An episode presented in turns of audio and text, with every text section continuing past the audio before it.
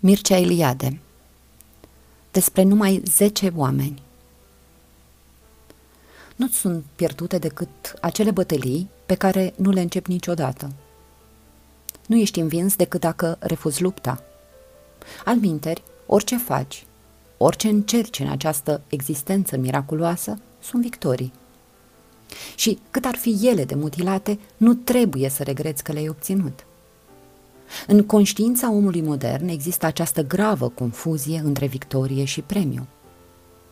Cei mai mulți dintre noi credem că am făcut un lucru bun numai dacă primim o recompensă, o felicitare, o distinție, o observație favorabilă. Și, din potrivă, socotim eșuate acele acte ale noastre care au trecut neobservate sau au fost privite cu neîncredere sau de dreptul cu dispreț.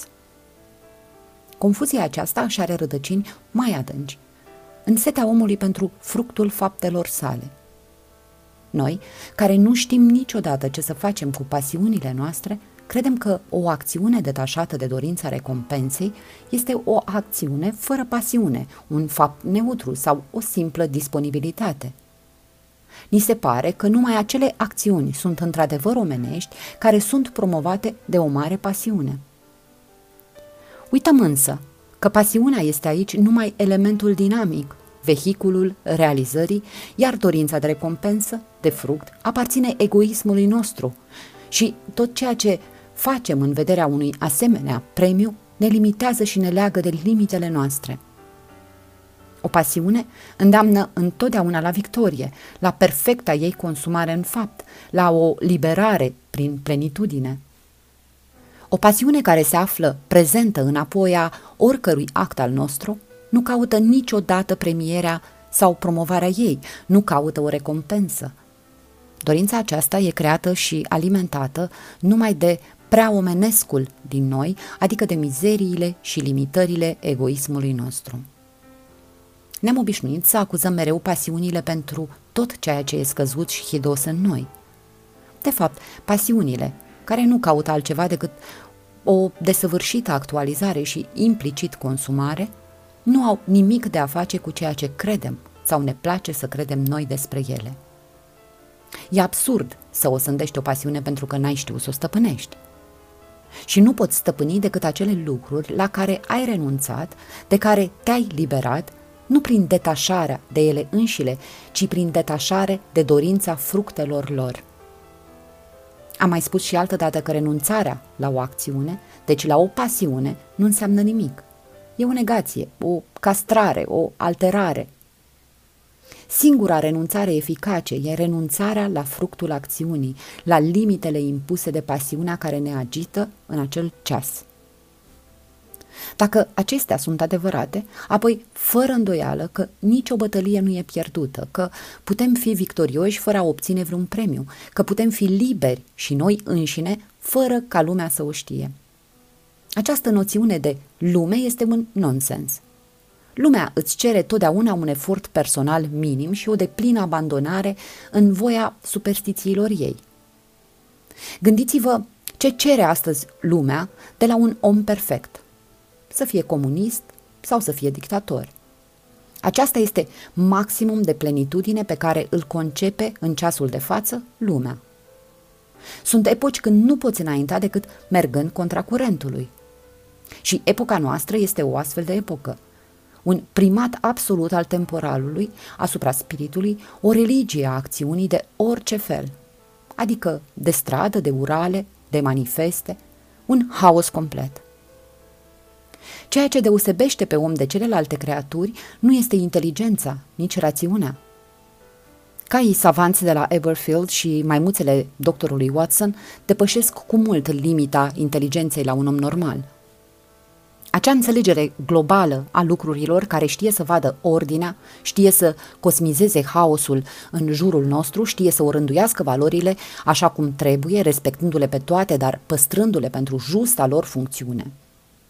Un om perfect, adică un om cu desăvârșire liber, este acela care poate funcționa pe toate planurile realității, reacționează la toate stimulele biologice, etice, estetice, raționacitive, și are valențe active pentru tot ce e viu și eficient din jurul lui. Unul care nu gândește toată ziua decât artă, politică, pâine sau dragoste este un monstru, admirabil, magnific, dar numai un monstru. Pentru el nu mai există ierarhie, nu știe că realitatea și viața e un tot care trebuie experimentat pe mai multe planuri. Omul acela trăiește ca un halucinat, ca o bestie, condus de un singur instinct sau de o singură idee. Veacul nostru cunoaște milioane de asemenea monoideici care cred că totul se poate schimba dintr-o singură ștersătură de condei, că totul va merge bine dacă s-ar pune planul lor în aplicare. Există și un misionarism monoideic foarte primejdios. Sunt oameni care au apucat odată să spună un cuvânt cu majusculă și nu mai văd nimic din realitate decât prin această iluzie fonică a lor. Unii spun sex, libertate, pâine, sport, revoluție, Karl Marx, Mussolini, etc. Și spun aceasta toată viața, în oricare împrejurare s-ar afla. E tragic destinul lor, să le treacă viața printre degete în timp ce ei repetă fascinați un singur cuvânt. Nu știu care rus a spus odată, ciubota aceasta a mea prețuiește mai mult decât Faust. Rusul acela a fost un simplu imbecil, ca mai toți rușii. Este ca și cum în mijlocul unui concert simfonic s-ar scula unul și ar spune aș prefera un castravete acru. Inteligența, opusul imbecilității, este o funcție elastică și polivalentă care încearcă să prețuiască toată realitatea și să o evalueze cu valorile ei proprii. Recunosc un om inteligent după câte valori evită să confunde. Ori, epoca noastră trece acum printr-o criză, printr-o penibilă confuzie a valorilor. Valorile spirituale sunt ori complet desconsiderate, ori puse în funcțiune de cauze exterioare, economice, politice, sexuale. Iar în fața acestui haos care ne înconjoară, nu avem nimic ce să împotrivim. Nu avem pentru că vechile noastre experiențe efective și victorioase nu mai corespund ceasului de față. Pentru că acele câteva adevăruri cu care s-a lăudat până la sațietate continentul nostru au ajuns dogme scheme moarte, prea strâmte pentru dimensiunile omului care se naște acum. Și atunci stai și privești în jurul tău, cu singura consolare că ești viu, că ești gata oricând să crești și să te amplifici. De aceea trebuie să ne purtăm înainte, fiecare, bătăliile noastre. Dacă fiecare ins ar activa fără gândul recompensei, pământul acesta ar fi un rai. Dacă numai zece inși ar activa detașați, adică liberi, deschiși întregii realități, fără prejudecăți și fără dogme, viața ar putea merge înainte nestingherită. Pentru că nu interesează ceea ce se face în jurul nostru, interesează numai ce facem noi. Să nu uităm că fiecare ne purtăm la sân imbecilul nostru și numai noi îl putem sugruma. Dacă vă este pe plac conținutul acestei pagini, nu uitați să vă abonați la canalul meu de YouTube apăsând butonul roșu de abonare ca să primiți de fiecare dată o notificare când apare un video nou. De asemenea, în comentarii aștept sugestiile dumneavoastră legate de ceea ce v-ați dori să cuprindă acest canal. Toate înregistrările acestei pagini sunt din domeniul public. Mircea Eliade La umbra unui crin Abia ridicase degetul de pe butonul soneriei și ușa se deschise brusc cu zgomot. Își dădu seama că se înălțase amenințător sticla de vin, ca și cum ar fi vrut să se apere și roșii. Nu mă mai cunoști?" îl întrebă, reușind totuși să zâmbească. Celălalt îl privi încruntat, bănuitor, neîncercând să-și asculte enervarea. Sunt Postăvaru, Ionel Postăvaru.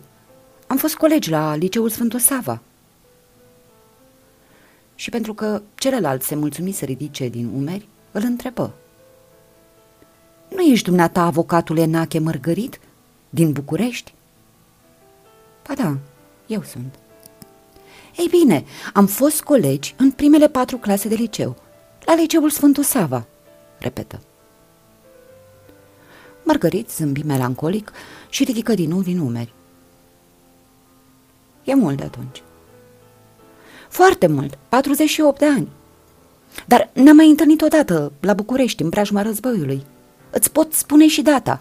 Martie 1939. Ne-am întâlnit pe bulevard, în dreptul librăriei Cartea Românească. Îmi pare foarte rău, îl întrerupse Margarit. Nu mi-aduc aminte. Pronunță cuvintele rar, oarecum în silă. Iartă-mă că insist, reluă postăvarul, după câteva clipe de șovăială. Îmi dau seama că ești ocupat. Aștept un prieten, îl întrerupse din nou Margarit. Când am auzit soneria, am crezut că era el. Și chiar m-am mirat, pentru că de obicei întârzie. Postăvarul își scoase intimida Batista și și-o trecu pe frunte. Încă o dată îmi cer iertare, dar e vorba de ceva foarte important. Vreau să spun foarte important pentru mine. De-abia ieri ți-am aflat noua adresă. Iar mâine dimineață trebuie să plec și nu știu când voi mai avea ocazia să mă opresc la Paris. E ceva foarte important, reluă. Și e o chestie de 5-6, cel mult 10 minute. Ți-am adus niște vin, adăugă, întinzându-i stingerit sticla. M-au asigurat că e tot ce au ei mai bun. Nu mi-a plăcut hârtia în care o împachetaseră și am ototolit-o. Am lăsat un taxi. Mulțumesc, dar nu trebuia să te deranjezi. Intră, te rog. După cum vezi, e mare dezordine. De-abia m-am mutat. Așeză absent sticla pe o etajeră, dar, zărindu-i eticheta, o apucă din nou, cu amândouă mâinile și o cercetă uluit. Dar e nebunie curată, șopti. Sticla asta te-a costat o avere. N-are a face, îl întrerupse postăvarul. Mi-am spus, trebuie să sărbătorim reîntâlnirea noastră la Paris. Ne cunoaștem de 48 de ani. Și, repet, pentru mine e foarte important. Vreau să te întreb ceva. Se așeză pe canapea și își scoase din nou Batista. Întreabă, îl încurajă Mărgărit, apropiindu-și scaunul. Dar să știi, nici eu nu prea am noutăți. Am fugit din țară acum 9 ani. Lucrurile s-au schimbat mult de atunci. În mai rău. Știu, știu, oftă postăfarul. Dar voiam să te întreb altceva. Ceva în legătură cu ultima noastră întâlnire în martie 1939. Când te-am recunoscut, atunci, discutai foarte aprins cu un prieten în dreptul librăriei Cartea Românească. Și m-am apropiat să-ți strâng mâna. Te mai zărisem și altă dată, dar ori nu îndrăzneam pentru că erai înconjurat de persoane care mă intimidau, ori eu eram prea grăbit. Se întrerupse brusc și, împăturind Batista, și-o introduse pe îndelete în buzunar. Să nu zâmbești, reluă după o pauză, dar te asigur că acele câteva cuvinte, fraza aceea pe care a spus-o el, prietenul dumitale, n-am știut niciodată cum îl cheamă, dar știu că ți era prieten, Poate că ți este și acum, dacă mai trăiește. Deși au trecut de atunci aproape 35 de ani. A fost războiul și tot ce a urmat după război. Nu prea înțeleg, spuse Mărgărit. Nu știu la ce face aluzie. Postăvarul îl privi din nou intimidat și încercă să zâmbească. Iartă-mă, e din vina mea. Am umblat toată dimineața și sunt cam obosit. Și îți mărturisesc, așteptând dintr-un moment în altul să soțească prietenul, nu știu cum să încep ca să pot spune tot și cât mai repede. Mărgărit zâmbi. Nu-ți fie teamă, e un bun prieten. E și el român, refugiat. Dacă vine și vrei să rămânem singuri, îl rog să aștepte alături. Nu, poate să rămână. Hai să vezi, nu e niciun secret. Dar acum că mai liniștit, te mai pot ruga un lucru. Poate ai la îndemână o sticlă cu bere, rece. Mi-e foarte sete. Mi s-a uscat gura. Margarit se ridică și se îndreptă tăcut spre bucătărie. Se întoarse cu un pahar și o sticlă cu bere, pe care le așeză cu exagerat ironică politețe pe măsuța din fața canapelei. Nimic mai simplu, spuse pregătindu-se să umple paharul. Dar postăvarul îi apucă brusc brațul, zâmbind încurcat. Te-am auzit. Ai scos-o chiar acum din frigider. E prea rece și nu face spumă. Trebuie să o mai lăsăm puțin, să-și vină în fire. Cum spunea profesorul nostru de fizică și chimie, Vasile Safirim, îți mai aduce aminte de el, Safirim? Spunea, totul poate îngheța în jurul nostru chiar și berea. Mărgărit se trase surprins, parcă speriat, un pas înapoi și îl privi curios, ca și cum de-abia atunci și-ar fi dat seama cine este. A, da, Vasile Safirim!" exclamă cu un glas schimbat. Săracul Safirim! Treceam odată prin cimitirul Belu. Era o zi frumoasă de toamnă.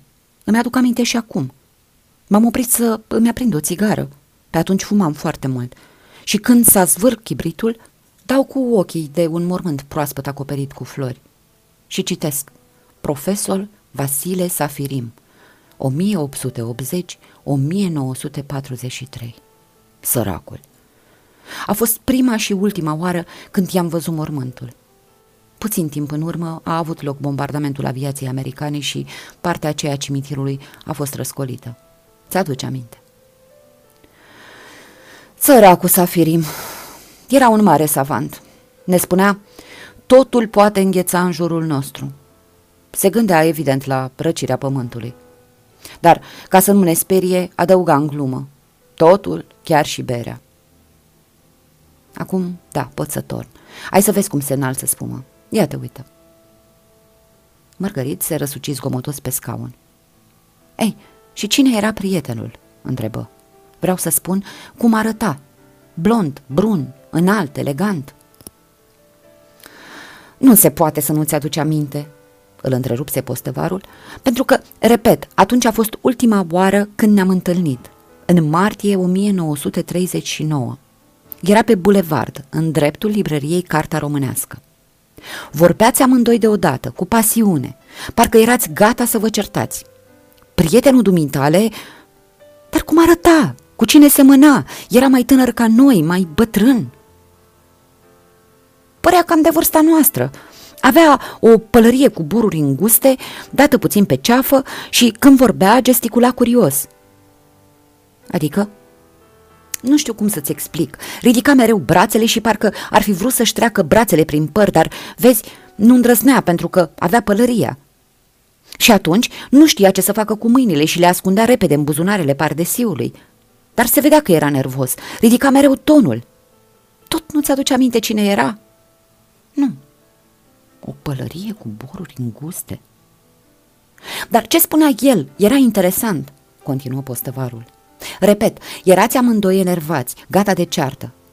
După câte am înțeles, încercai să-l convingi să se împace cu unul din prietenii voștri comuni. N-am înțeles de ce se certaseră, pentru că nici dumneata, nici el n-ați făcut nicio aluzie. Dar m-a impresionat profund ce a spus. N-am auzit niciodată așa ceva.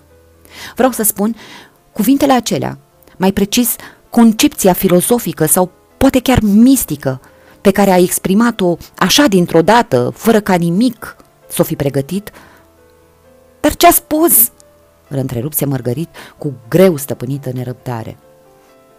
Postăvarul apucase sticla de bere, dar se răzgândi brusc și o așeză pe tavă. A spus, dar stai, trebuie să adaug un amănunt. Exasperat, l-a întrebat dacă e hotărât să nu se împace cu prietenul vostru, acela cu care se certase. El te-a privit foarte adânc, cu tristețe și totuși a zâmbit. Mi s-a părut chiar că a zâmbit sarcastic. Ba da, a spus, o să mă împac cu el în umbra unui crin, în paradis. Auzi, la umbra unui crin. E curios că nu mi-aduc aminte deloc. Spuneai că era blond și avea o pălărie cu boruri înguste. Gesticula mereu, reluă postăvarul, vorbind din ce în ce mai repede. Și își băga mâinile în buzunarele pardesiului, parcă din exasperare că nu le poate trece prin păr. Te rog, un efort de memorie, martie 1939, în dreptul librăriei Cartea Românească. După plecarea lui, am făcut câțiva pași împreună, dar nu mulți, pentru că era enervat și n-aveai poftă de vorbă. Ei bine, nici nu bănuiești cât m-au impresionat cuvintele acelea, că se va împăca la umbra unui crin în paradis. Iar mai târziu au început să mă obsedeze. Da, să mă obsedeze. După ce am căzut rănit la trecerea nistrului, mai precis din clipa când m-am prăbușit, ciuruit de o mitralieră și m-am trezit, doar pentru o clipă, două, cu obrazul în noroiul din marginea șoselei. de atunci nu mai pot uita. Și de câte ori treceam printr-o mare primejdie și am trecut ca toți ceilalți prin multe, îmi venea în minte prietenul dumitale, cu pălăria lui cu boruri înguste și l-auzeam din nou. Ba da, la umbra unui crin, în paradis. Mărgărit își întoarse exasperat scaunul, apropiindu-l de canapea. E exasperant, exclamă. E exasperant că am putut uita.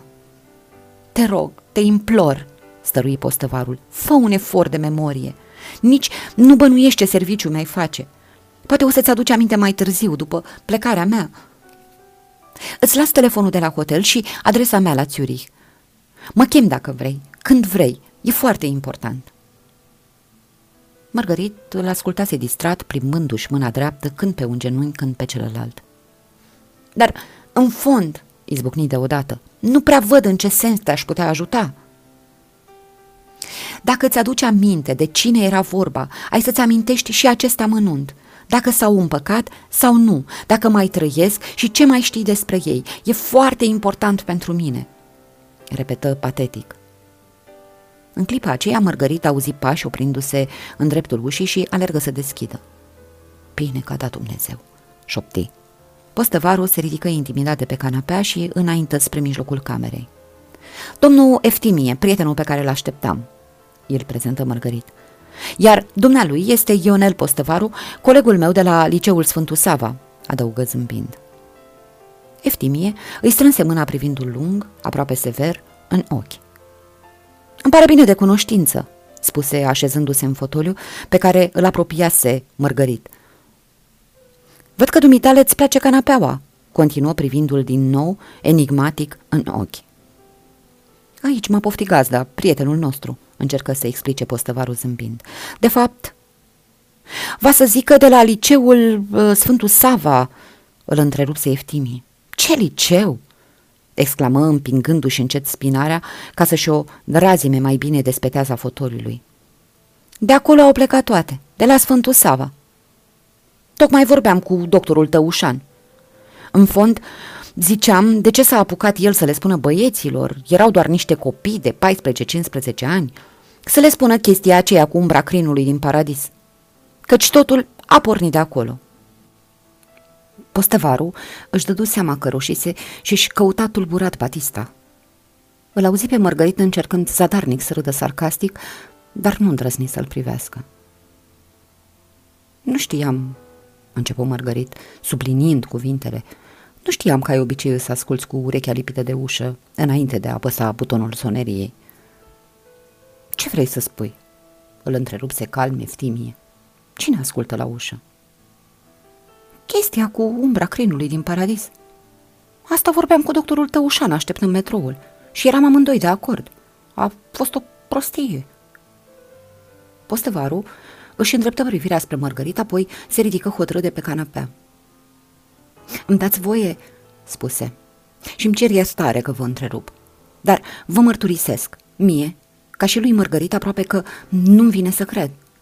Pentru că, să vă spună Margarit, eu am venit să-l văd și nu l-am mai văzut din martie 1939, am venit să-l văd, repet, special pentru fraza asta, la umbra unui crin în paradis. Știu, interveni Eftimie, fraza pe care le-o spusese el, profesorul, la liceul Sfântul Sava. Nu, dragă, îl întrerupse enervat Mărgărit, nu încurca lucrurile. Noi, postăvarul și cu mine, am fost colegi la Sfântul Sava – Acum 48 de ani, preciză postăvarul. Dar povestea cu umbra crinului și toate celelalte au avut loc mult mai târziu. În martie 1939. Povestea cu umbra crinului nu are nimic de a face cu liceul Sfântul Sava, cel puțin cu liceul Sfântul Sava din adolescența noastră. Se opri extenuat și se reașeză pe scaun. Eu vă spun ce vorbeam cu doctorul Tăușan, reluă calm iftimii. Asta după ce ne-am întâlnit cu tot grupul nostru la cafenea, la Excelsior. Îmi pare rău că n-ai fost și tu, pentru că lucrurile se complică, adăugă coborând glasul. Și ar putea să aibă urmări pentru noi toți. Noi, românii din exil, vreau să spun. Mărgărit sări brusc în picioare. Simt că am să-mi pierd firea și am să încep să urlu. Despre ce este vorba? Eftimie îl privi câteva clipe nedumerit, apoi se lumină la față. Iartă-mă, spuse. Credeam că știi și tu, dar uitasem că duminica trecută n-ai fost la biserică. Eram în provincie, tot din cauza ei. Aceleași plictiseli, aceleași și aceleași. Acum mi-am adus aminte. Bref, ne-am întâlnit, după cum era vorba, la Excelsior, ca să vedem ce putem face să-l ajutăm pe Iliescu. Dar ce i s-a întâmplat? Îl întrerupse din nou Mărgărit. O să afli îndată. Dar spune-mi întâi dacă îl cunoști pe inginerul Iliescu. Nu-l cunosc personal, da? Știu cine este. Am citit despre el și în ziare, cum a reușit să ajungă la Viena, ascuns cinci zile într-o ladă. A fost chiar mai extraordinar decât atât. Am să-ți povestesc altă dată. Dar ce i s-a întâmplat? stărui Mărgărit. Eu vă spun ce mi-a spus Iliescu. Închipuiește-ți că a fost transferat de la Brighton și încă nu i-a spus în ce departament va fi trimis. Deocamdată e, cum spune el, în vacanță. Ce e mai grav, a devenit suspect. Simte mai precis, știe că e urmărit. Și asta numai pentru că a povestit unora din colegii lui ce aflase de la Valentin. Ascultă, îl întrerupse Mărgărit, rezemându-și amândouă mâinile pe speteaza scaunului. Eu nu prea înțeleg despre ce este vorba. Dar n-am terminat! Știu, știu că mai ai multe de spus, dar înainte de a continua vreau să te întreb ce bei? Cafea, oranjadă, vin? La ora asta eu aș spune vin. Margarit se îndepărtă cu oarecare gravitate spre bucătărie. Și am să-ți mai aduc și dumitale o sticlă de bere, spuse întorcând capul spre postăvaru și zâmbindu-i cu înțeles. Cu cât se prelungea tăcerea, cu atât simțea postăvarul mai severe privirile celuilalt. Aceeași frază, șopti. Suntem zeci, poate chiar sute de mii de români în exil, împrăștiați pe toată suprafața pământului și se întâmplă ca tocmai astăzi, în trecere prin Paris, să-l caut pe Mărgărit ca să-l întreb despre o frază auzită în martie 1939, iar dumneata, abia intrat pe ușă, rostești aceeași frază. Ce coincidență! Dacă îl întâlnești pe Iliescu, să nu-i vorbești de coincidențe. Pentru el, matematician și mare specialist în statistică, cele mai extraordinare coincidențe sunt tot atât de firești ca și regula de trei simplă. Matematicul fi având dreptate, dar... Se întrerupse ca să îl ajute pe Mărgărit să așeze tava încărcată pe măsuță. Văd că mă răsfeți, spuse Eftimie ridicând paharul și păstrându-l ceremonios în mâna dreaptă. Matematic zic, reluă postăvarul, o fi având dreptate. Și totuși, aceeași frază? Dar nu era fraza lui, spuse zâmbind misterios Eftimie. Excelent, adăugă după ce sorbi prima înghițitură. Repet, mă răsfeți. Mărgărit își apropie din nou scaunul, se așeză și, cu un gest brusc, scoase din buzunar un pachet de gluaz. E prima țigară, explică puțin încurcat. De fapt, nu mai fumez, dar am întotdeauna un pachet la îndemână. Când mă simt prea nervos, aprind o țigară. Duminica trecută, se adresa lui Eftimie, am fumat aproape tot pachetul. Rău ai făcut, spuse Eftimie. Mai bine rămâneai în Paris și îl întâlneai pe Iliescu. Ca să știi ce ne așteaptă. Dar ce? De ce? De ce? Întrebă exasperat Mărgărit. O să vorbim de asta mai târziu. Dar te rog, nu mă mai întrerupe. Să o luăm, deci, de la început. Adică de acum doi ani, de când l-a aciuat pe lângă el pe Valentin Iconaru. Știi, Iliescu lucra la centru de control al autovehiculelor și de câțiva ani locuia la Brancon. Avea o casă mare, era burlac, așa că întâlnindu-l pe Valentin, i-a propus să locuiască la el ca un fel de secretar. Eu nu-l cunosc, dar ă, după cum mi, mi l-au descris Iliescu și alți români care l-au vizitat la Brighton, Valentin ăsta ar avea vreo 25-26 de ani și nu prea pare deștept. Nu vrea să învețe franțuzește, deși știe să citească și citește mereu, dar citește numai despre animale și mai ales despre insecte. Și când vorbește, rare ori, tot despre animale vorbește. Iliescu nu putea conta pe el pentru că dispărea pe un șantier sau din birourile centrului și, când reapărea uneori după două-trei zile, repeta întotdeauna aceeași scuză. că s-au luat după un fluture sau un cărăbuș sau ce-o fi fost și s-a rătăcit în munți. Trebuia să-i facă morală și apoi să-l trimită înapoi la Paris, să vadă ce înseamnă exilul, izbucni Mărgărit. Iliescu are o inimă de aur, continuă Eftimie după ce își umplu paharul. Și, nemărturisit, tânărul acesta, năuc cum era, l-a interesat de la început, de când i-a vorbit într-o seară despre cum ar trebui rescrise astăzi suvenir entomologic a lui Fabre. Dar, cum vă spuneam, totul a pornit de la o întâmplare, în aparență banală. Acum vreo două luni stăteau amândoi rezemați de o stâncă în plin soare și el, Valentin, prinsese o șopârlă albastră, o ținea în palmă și nu se mai sătura admirând-o. Și deodată îl aude vorbind, mai mult pentru sine. Când vom fi cu toții în rai, la umbra unui crin, o să înțeleg ce-mi spune acum șopârla asta. Iliescu l-a privit curios și l-a întrebat în glumă. Dar de unde știi tu cât de înalți sunt crinii în paradis? Tânărul a zâmbit fără să-și ridice privirile. Așa ne spunea nou un profesor de la Sfântul Sava.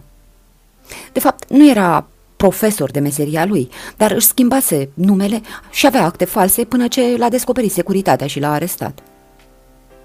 Margarit sări de pe scaun și-și trecu de mai multe ori palma pe frunte. Evident, exclamă, el era. Flondor, Emanuel Flondor, arhitectul, cum de nu mi-am adus aminte, cu pălăria lui cu boruri scurte. Atunci, în primăvara aceea, purta pălărie, dar curând a renunțat la pălărie și umbla cum umblase toată viața cu capul gol. Postăvarul își făcu cruce și, emoționat, se ridică în picioare. Bine că a dat Dumnezeu și ți-ai amintit. Și s-au împăcat? De asta venisem, adăugă făcând un pas spre Eftimie, ca să aflu dacă s-a împăcat cu prietenul lui cu Sandy Valaori, gazetarul. Erau bun prieten și se certaseră dintr-o prostie. Dar până la urmă s-au împăcat. Hotărâsere chiar să facă un chef, numai ei doi, la cârciuma lor favorită, îndată ce se va încheia războiul. Dar n-au mai apucat. Pe Sandy l-au implicat în procesul Maniu și i-au dat 25 de ani de temniță grea. Atunci, Flondor a dispărut și și-a schimbat numele, a obținut nu prea se știe cum, diplomă și acte false și a devenit profesor de istorie. Întâi la un gimnaziu din provincie, apoi la București, ca să înlocuiască pe un coleg de la liceul Sfântul Sava care murise într-un accident de mașină. Dar după 5-6 luni se pare că în urma unui denunț a fost arestat și condamnat de 15 ani. Dar se mai știe ceva despre ei? Îl întrerupse postăvarul. Mai trăiesc? Mărgărit se așeză absent pe scaun și își căută din nou pachetul de țigări. Am auzit că Sandy Valaori ar fi murit după câțiva ani în închisoare. Eu, în orice caz, nu l-am mai văzut. Cât despre Flondor, nu se știe nimic precis. Unii spun că ar fi murit și el, fără să precizeze când și în ce condiții. Eftimie nu încercase să-și ascundă enervarea că fusese întrerupt, dar auzind ultimele cuvinte ale lui Mărgărit, întoarse repede capul – Alții spun că ar fi scăpat și că ar fi trecut granița, dar iarăși nu se știe când și cum. Asta vă poate spune Iliescu, interveni Eftimie. Adică nu el, ci Valentin, tinerelul de care vă vorbeam adineauri. Valentin pretinde că omul vostru trăiește, că l-a văzut de mai multe ori, că au vorbit chiar împreună. Extraordinar! Dar că el continuă Eftimie, el, Valentin, nu vrea să povestească nimănui cum s-au întâlnit și ce au vorbit, pentru că știe că nimeni n-are să-l creadă. Adică ce vrea să spună? întrebă Mărgărit, frecându-și fruntea. Nu înțeleg. Mm, nici eu nu sunt sigur că am înțeles ce vrea să spună, pentru că toate acestea mi le-a povestit Iliescu și cum erau atâtea de povestit, n-a avut timp să intre în amănunte. În orice caz, Iliescu este inginer cu picioarele pe pământ. Nu se lasă păcălit de iluzii, vedenii sau ciorfi.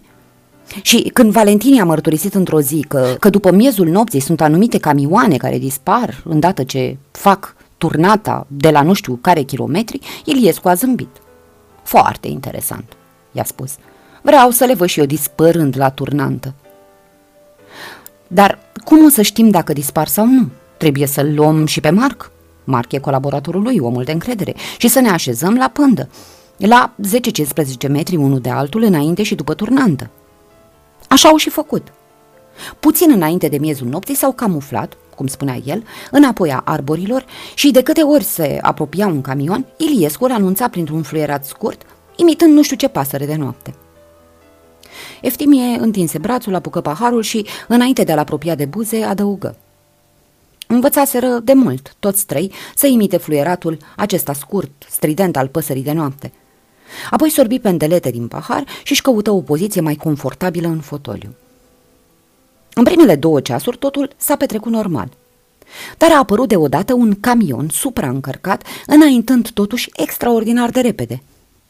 Și în 10-15 secunde după ce îl semnalase, Iliescu auzi fluieratul lui Marc anunțându-l că autovehiculul nu trecuse prin fața lui. Iliescu alergă să verifice. Într-adevăr, pe șoseaua care urca prin pădure, îndată după turnantă, nu se zărea nici urmă de autovehicul. Doar mult mai departe, sus printre arbori, se distingeau farurile camionului care îl precedase pe șosea cu vreo 5-6 minute mai înainte. Extraordinar!" șopti Mărgărit. Așa am exclamat și noi, continuă Eftimie. Dar Iliescu e un om de știință. Când Valentini a spus, vedeți că am avut dreptate, el i-a răspuns calm. Deocamdată nu se poate trage nicio concluzie. Să vedem ce se mai întâmplă. Și-au schimbat pozițiile. El, Iliescu, s-a camuflat într-un boschet, chiar în dreptul turnantei. Iar Valentin îl anunța cu același semnal de câte ori zărea apropiindu-se camioanele. Și în noaptea aceea, spuse Iliescu, au mai dispărut trei camioane. V-ați convins și dumneavoastră, insistă Valentin. V-ați convins că nu mint. Dar n-am văzut încă pe profesorul tău de la liceul Sfântul Sava, l-a întrerupt Iliescu. Și până nu l-o zări și eu, nu cred. Marc, mai tânăr și cu mai puțină experiență, intrase în panică. Trebuie să anunțăm imediat autoritățile, șopti. Din potrivă, ioreteză scurt Iliescu, nu spunem niciun cuvânt la nimeni, pentru că asta ne-ar putea crea complicații. Mă întreb de ce? îl întrerupse Mărgărit. Eftimie tuși de câteva ori goli paharul și coboră glasul. Pentru că Iliescu a bănuit de la început despre ce era vorba. N-a spus nimic față de Valentin, dar lui Marc i-a mărturisit a doua zi că foarte probabil este la mijloc un secret militar, probabil un nou sistem de camuflaj prin... Și aici a menționat un termen tehnic pe care nu l-am înțeles. În orice caz, repetă Iliescu, nici autoritățile, nici colegii lor și mai ales nici ziariștii nu trebuie să afle ce au descoperit ei. Pentru că, într-adevăr, era o descoperire. Au stat la pândă în următoarele trei nopți și și-au dat seama că nu se înșelaseră. Au văzut cum dispar camioanele. Odată două, altădată cinci și în a treia noapte unu. E drept, recunoaște Ilescu, în a treia noapte, de fapt era a patra noapte de veche, erau prea obosiți și s-au întors la casele lor mult mai devreme. Și totuși s-a aflat, îl întrerupse Mărgărit. Dacă spui că Iliescu și ca el noi, toți românii din Franța, suntem suspecți. Ghinion, exclamă Eftimie. Acum vreo două săptămâni, într-o seară, la un bar din Brighton, venind vorba despre farfuriile zburătoare, despre ce se numesc astăzi obiecte neidentificate, Marc a spus, probabil că băuse cam mult, a spus că și el a văzut asemenea obiecte misterioase de transport, le-a văzut pe joseaua națională. Și-a dat însă repede seama de indiscreție și n-a intrat în amănunte. Totuși, făcuse gafa și un gazetar din localitate a publicat informația că un nou tip de farfurii zburătoare au fost văzute aproape de Brighton, iar câteva zile în toată regiunea nu s-a vorbit decât despre asta. Închipuiți-vă deci. Mărgărit se ridică brusc și, făcându-i semn să tacă, se apropie de ușă. În clipa când auzi soneria, deschise încet, cu multă precauție, apoi, întorcând capul către ceilalți, anunță – E doctorul Tăușan. Iartă-mă, dragă, se scuză doctorul intrând. Sunt urmărit. Probabil că și dumneata ai fost urmărit, se adresă lui Iftimie. Toți suntem urmăriți. Am venit să vă previn. Dacă ne întreabă ce am discutat la Excelsior, să fim bine înțeleși, să nu ne contrazicem. Adică, îl întrerupse Eftimie. În ce sens? Să spunem toți același lucru, că Iliescu a fost discret și n-a intrat în amănunte. Ne-a spus doar că în urma unei neînțelegeri a apărut un articol într-o gazetă din Midi și că... Margarita își puse din nou degetul pe buze și se îndreptă cu pași ușor spre ușă. Doctorul Tăușan se așeză pe canapea. După câtva timp, neauzind soneria, Mărgărit întrebă. Cine e acolo?" Și pentru că tăcerea se prelungea apăsătoare, repetă întrebarea cu un glas mai sever. Venim din partea domnului Iliescu. Dar am invitați, începu Mărgărit, niște prieteni. Domnul Iliescu ne-a trimis la dumneavoastră să vă consultăm. Îndreptându-și marțial umerii, Mărgărit deschise larg ușa. Când îi văzui intrând, un tânăr înalt, slab și foarte blond, cu figura jovială, îmbrăcat corect, Tăușan se plecă spre Iftimie și îi șopti. Nu sunt cei care m-au urmărit. Cu oarecare solemnitate, Mărgărit făcu prezentările. Monsieur Jean Boissier, și tânărul înclină politicos capul. Monsieur Gerald Lascaz, apoi aduse încă două scaune din sufragerie. Dar de ce se agită? întrebă Tăușan. Să vorbim românește, începu zâmbind amical Gerard Lascaz, pentru că nu prea am ocazia și îmi place mult limba românească. Dacă n-aș percepe un foarte ușor accent, exclamă Eftimia, jura că sunteți român. Lascaz își privi amuzant tovarășul și râse, surprinzător de spontan și de prietenos. Am copilărit în România, iar soția mea este româncă. Îmi pare rău că vă deranjez, continuă adresându-se doctorului și lui Eftimie, dar, așa cum ați ghicit, lucrurile se complică. De aceea inginerul Iliescu ne-a sugerat să vă consultăm. Știm ce ați discutat duminica trecută la Excelsior și asta complică și mai mult situația. Dar de ce? Întrebă Eftimie și Tăușan. Lascas râse din nou, cu multă voie bună, întorcând capul spre Boasie. Pentru că nu erați singuri în cafenea. Mai erau și alții care înțelegeau românește și riscăm să se repete povestea de la Bryson cu articolul din La Depeș despre ovni și celelalte. Dar Iliescu spune că farfuriile zburătoare și toate celelalte sunt prostii, exclamă Eftimie. Și tocmai asta e grav, continuă la scaz pe un ton oarecum oficial.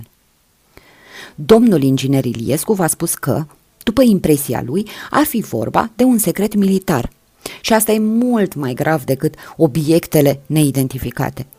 De aceea am fost nevoit să reculegem la anumite măsuri de precauție. Ați aflat desigur că circulația în zona respectivă a fost interzisă timp de 24 de ore și că este de atunci riguros controlată. Putem vorbi despre asta, adăugă. Nu este niciun secret. Mi-e teamă însă că vor veni și alte măsuri de precauție. Vă anunț confidențial că vom fi probabil siliți să invităm, o, oh, doar pentru câteva zile, să invităm într-un hotel din Corsica pe toți cei care au aflat de la Iliescu direct sau printr-o a treia persoană, pe toți cei care au aflat despre afirmația lui Valentin Iconaru că el ar fi văzut într-un vehicul pe fostul lui profesor de istorie și chiar ar fi vorbit împreună. Dar Valentin ăsta e un prostănac, îl întrerupse Eftimie, încercând să se ridice din fotoliu.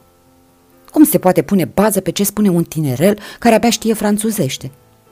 Zâmbind ironic, la scaz întoarse din nou capul spre tovarășul lui. Dar Valentin vorbește foarte bine franceză, spuse Boasie. El este foarte apreciat la muzeu. El a făcut niște observații senzaționale despre coleoperele din zona alpină. Au fost și publicate câteva dintre articolele lui, bineînțeles sub pseudonim – adăugă cu înțeles, îndreptându-și privirile către Lascaz. Era și cazul, început doctorul Tăușan. Să continuăm în românește, îl întrerupse Lascaz. Mă simt mai acasă dacă îmi îngăduiți această expresie. În orice caz, reluă Tăușan, mi se pare abuziv, îmi iertați expresia, sau cel puțin exagerat, să fim suspecți și eventual invitați în Corsica, pentru că Valentin pretinde că ar fi vorbit cu fostului profesor de istorie, care le-ar fi spus să... Când ne vom întâlni, îl întrerupse la scaz, când ne vom întâlni la umbra unui crin, în paradis. Postăvarul roșii își căută Batista, nu îndrăznea să ridice ochii spre Mărgărit. Va să zic că știți și asta, șopti Eftimie. Știți și de liceu Sfântul Sava. Ni le-a povestit inginerul Iliescu, explică la scaz. De acolo au plecat toate, continuă Eftimie, de la profesorul lor. Ce sens avea să le vorbească unor băieți de liceu despre umbra crinilor din paradis? Asta m-am întrebat și eu, îl întrerupse la scaz, dar deocamdată nu această problemă ne interesează. Își privi pe furiș ceasul și continuă. Aș vrea să ne oprim puțin asupra acestei fraze. Colegul meu, care citește și înțelege românește, dar nu îndrăznește să vorbească, m-a rugat să vă întreb dacă expresia aceasta, la umbra unui crin, nu are pentru dumneavoastră românii un înțeles special, dacă nu este cumva o metaforă. O metaforă? repetă doctorul. Adică în românește s-ar referi la altceva. Dar la ce? La scaz îl privi lung, cercetător, apoi își alunecă privirile asupra celorlalți. Bună oară! La întoarcerea din exil, răspunse târziu, pentru că Jean Boissier a discutat de multe ori cu Valentin, vă pot spune că pasiunea lui secretă este entomologia, și tot discutând a avut impresia că pentru Valentin exilul înseamnă mult mai mult decât condiția de refugiat, așa cum o înțelegem noi. L-a frapat odată afirmația lui Valentin că lumea întreagă trăiește în exil, dar că asta nu știu decât câțiva. O infimă minoritate, preciză Boasie. Și colegul meu se întreabă dacă întâlnirea la umbra unui crin în paradis nu s-ar referi la o întoarcere beatifică, triumfătoare din exil, așa cum s-au întors israeliții din captivitatea babiloniană. Evident, adăugă după o pauză, în cazul acesta n-ar fi vorba numai de exilații din Europa de Est, ci de majoritatea europenilor. Nu m-am gândit niciodată la așa ceva, mărturisi doctorul. Nici eu, recunosc cu eftimie. La scaz așteptă câteva clipe, apoi reluă. Știți ce spunea Valentin de câte ori domnul Iliescu îl rugă să-i spună în ce împrejurări l-a întâlnit pe fostul lui profesor de istorie și a vorbit cu el? Răspundea că nu îndrăznește să spună pentru că nu îl va lua nimeni în serios. Dar cum poate un om de știință ca Iliescu? Început doctorul Tăușan. Problema este alta, îl întreruse la scaz, și este mai gravă. Iliescu l-a întâlnit pe Valentin ultima oară, acum exact o săptămână, când Valentin i-a telefonat de la muzeu. În paranteză fie spus, de câte ori dispărea, nu-l informa niciodată pe Iliescu unde se duce. Așa a aflat Iliescu, prin telefonul de acum o săptămână, că Valentin venea la Paris ca să lucreze la muzeu. Ei bine, când l-a întâlnit atunci, Valentin i-a răspuns, poate mai mult în glumă, că acceptă să-i povestească tot ce s-a întâmplat unei mari personalități religioase sau științifice. Ce impertinență!" exclamă Eftimie. La scaz îl privi zâmbind. Asta, evident, ne-a pus în încurcătură, continuă. Ne-am consultat cu cine a trebuit și am găsit marea personalitate religioasă în care Valentin ar avea încredere. Dar am pierdut câteva zile. Când i-am comunicat știrea inginerului Iliescu și am luat amândoi avionul ca să-l aducem pe Valentin de la Briasson la Paris, nu rămăsese decât două zile. Valentin dispăruse. Adică nu l-a mai găsit. Deși, interveni zâmbind doctorul Tăușan, îmi închipui că era și el urmărit. Evident că era urmărit, cum a fost tot timpul inginerul Iliescu. Imediat după articolul din La Depeș, cum ați fost și încă sunteți și dumneavoastră. Știm, șopti Eftimie.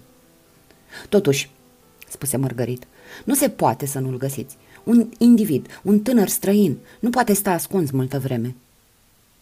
Evident că vom da de el, reluă la scaz, dar se pierde timp. Am pierdut deja foarte mult timp. Bănuiesc că nimeni dintre dumneavoastră nu l-a întâlnit în ultimele zile pe Valentin. Nu, vorbi Eftimie și toți ceilalți clătinară viguros din cap. Când se auzi telefonul, Boasie își privi ceasul și, ridicându-se brusc, se adresă lui Margarit. Vă rog să mă scuzați. Este pentru noi. Ridică receptorul și ascultă câteva clipe fără să spună un cuvânt. Apoi îl privi pe Lascaz și clătină din cap. Lascaz își trase scaunul, se așeză și apucă receptorul. La început, nu încercă să-și ascundă surpriza, dar pe măsură ce se prelungea convorbirea, figura îi se lumina. Parfait! exclamă târziu și privi cu înțeles pe Boasie. Continuând să asculte, consulta la răstimpuri ceasul. În cele din urmă șopti. Tamie! Și așeză corect receptorul în furcă. Rămase câtva timp nehotărât, fixând pe rând pe cei patru care îl priveau intimidați, apoi își trecuse scaunul aproape de canapea și se așeză. E alor?"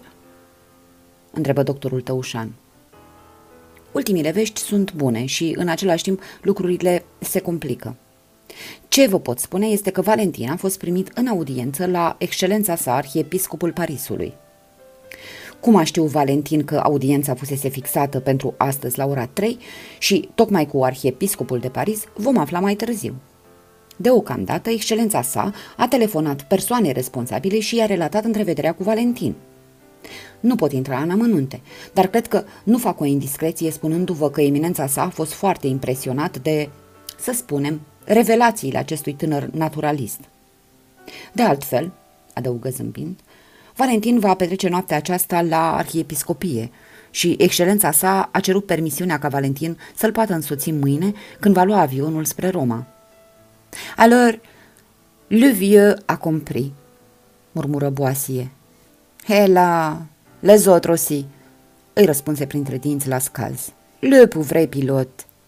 Se pare că audiența la Sfântul Părinte a fost aranjată mai de mult, adăugă întorcându-se către ceilalți. Dar ce i-a spus Valentin? Îndrăzni să-l întrerupă doctorul. Ce fel de revelații i-a comunicat? La scaz ridică din umeri, nemai încercând să zâmbească. Sper că am să le aflu și eu mai târziu. Excelența sa ne-a asigurat însă că expresia la umbra unui crin în paradis nu conține niciun element eretic. Ne-a invitat să recitim Evangheliile și pe Sfinții Părinți. Dar fostul profesor de istorie pe care l-ar fi întâlnit Valentin, începu Eftimie. Excelența sa n-a precizat, dar a mărturisit că nu are motive să se îndoiască de realitatea lui. Deci trăiește!" exclamă Mărgărit. Dar unde? În ce țară?" O să aflăm și asta, mai târziu. Deocamdată ce ne interesează și pe noi și pe dumneavoastră, românii din Franța, este faptul că nu veți mai fi obligați să petreceți următoarele 5-6 zile într-un hotel din Corsica. În sfârșit, o veste bună, exclamă doctorul. Foarte bună, chiar, și din toate punctele de vedere, sublinie la scaz. Eftimie se răsuci zgomotos pe fotoliu, pregătindu-se să vorbească. Dar camioanele? interveni Mărgărit.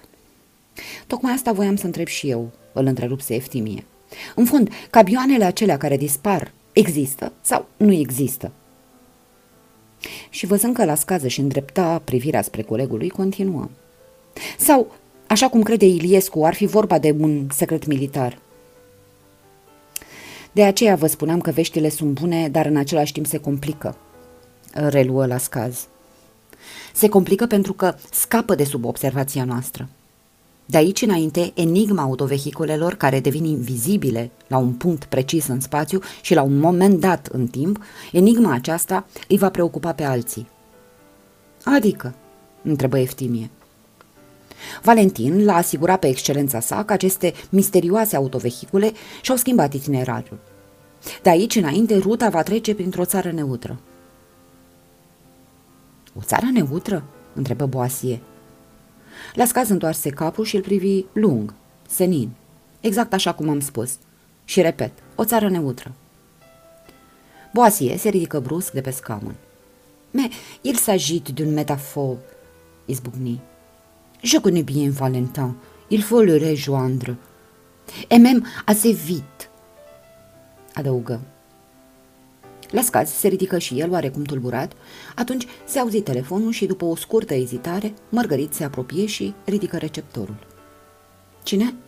Ah, da, exact. E aici. Vi-l dau. Apoi făcu semn lui Eftimie. Este inginerul Iliescu, vrea să-ți vorbească. Se ridicaseră toți în picioare și așteptau, intimidați. Eftimie asculta cu oarecare solemnitate, clătinându-și ca de obicei capul. La răstimpuri, înălța, enervat din umeri, dar nu îndrăznea să spună vreun cuvânt. După câteva minute, șopti încurcat. Da, sunt. Și sunt și dumnealor aici. Am să le spun și lor. De fapt, suntem mai mulți aici. Am să le spun la toți. Bine. Se întoarse triumfător și totuși îngândurat. Se apropie de fotoliu, dar se răzgândi și rămase în picioare ca toți ceilalți. Era Iliescu, începu brusc. I-a telefonat Valentin acum un sfert de ceas, i-a spus unde suntem și l-a rugat să ne transmită un mesaj. Dar să mă trăznească Dumnezeu dacă am înțeles ce vrea să spună Valentin în mesajul lui. Am înțeles că doar deocamdată nu ne amenință nicio primejdie. Dar să nu uităm că exilul se apropie de sfârșit și că ar trebui să ne pregătim de pe acum. Cum să ne pregătim? L-a întrebat Iliescu. Depinde de fiecare din noi, i-a răspuns Valentin. Și a continuat. Cel care n-a iubit niciodată florile, să învețe să le iubească. Numai așa le va înțelege taina, pe care o cunosc și copiii, dar pe care o uită repede. Și Iliescu mi-a mai spus ceva, adăugă stânjenit Eftimie, dar n-am priceput și am uitat. Ceva despre umbra crinilor din paradis? întrebă postăvarul. Nu, răspunse sever Eftimie. De asta mi-aș fi adus aminte. Dar vă rog, nu mă întrerupeți, căci risc să încurc recomandațiile cuprinse din mesajul lui Valentin. Deci, după chestia cu florile, Valentin ar fi spus acel care n-a vorbit decât cu pisica sau câinele lui să încerce să vorbească și cu alte animale. Bună oară cu păsările din parcuri sau cu șerpii din jardin plant. Să nu se încurce dacă la început nu va înțelege răspunsurile. Cu dragoste și cu răbdare le va înțelege și atunci va începe să se trezească și se va minuna de splendorile propriei lui existențe. Sau cam așa ceva, n-am reținut exact expresia. Și am mai spus și altceva, reluă Eftimie după o scurtă pauză, dar n-am înțeles. Bună oară! Și Iliescu a repetat fraza asta de două ori, precizând că e foarte importantă. Bună oară! Să privim și cerul fără stele și vagoanele goale cu luminile stinse, să zâmbim mai ales bătrânilor și bătrânelor pe care îi întâlnim și alte lucruri pe care nu le-am înțeles și nu le-am reținut. Dar Iliescu? Îl întrerupse doctorul Tăușan. Care a fost reacția lui Iliescu? Eftimie șovăi și-și așeză mâinile pe speteaza fotolului ca și cum ar fi vrut să le odihnească. Iliescu părea foarte impresionat reluă Eftimie, oprindu-și o clipă privirea pe figura lui Ascaz. Spunea, el, Valentin, avea dreptate, nu eu. El a înțeles. Ce a înțeles? Îl întrerupse Mărgărit. Mi-a spus doar atât, că Valentin a înțeles. Dar autovehiculele care dispar după miezul nopții? întrebă Tăușan. Eftimie își ridică mâinile de pe speteaza fotorului, scoase Batista și și-o trecu pe frunte. Iliescu a făcut doar o aluzie. Tot ce i-a spus Valentin la telefon, mi-a mărturisit, mesajul pe care l-a rugat să ne-l transmită și nouă, toate acestea i-au îngăduit și a precizat că ne vor îngădui și nouă să înțeleagă de ce numai anumite camioane dispar și ce se întâmplă cu ele.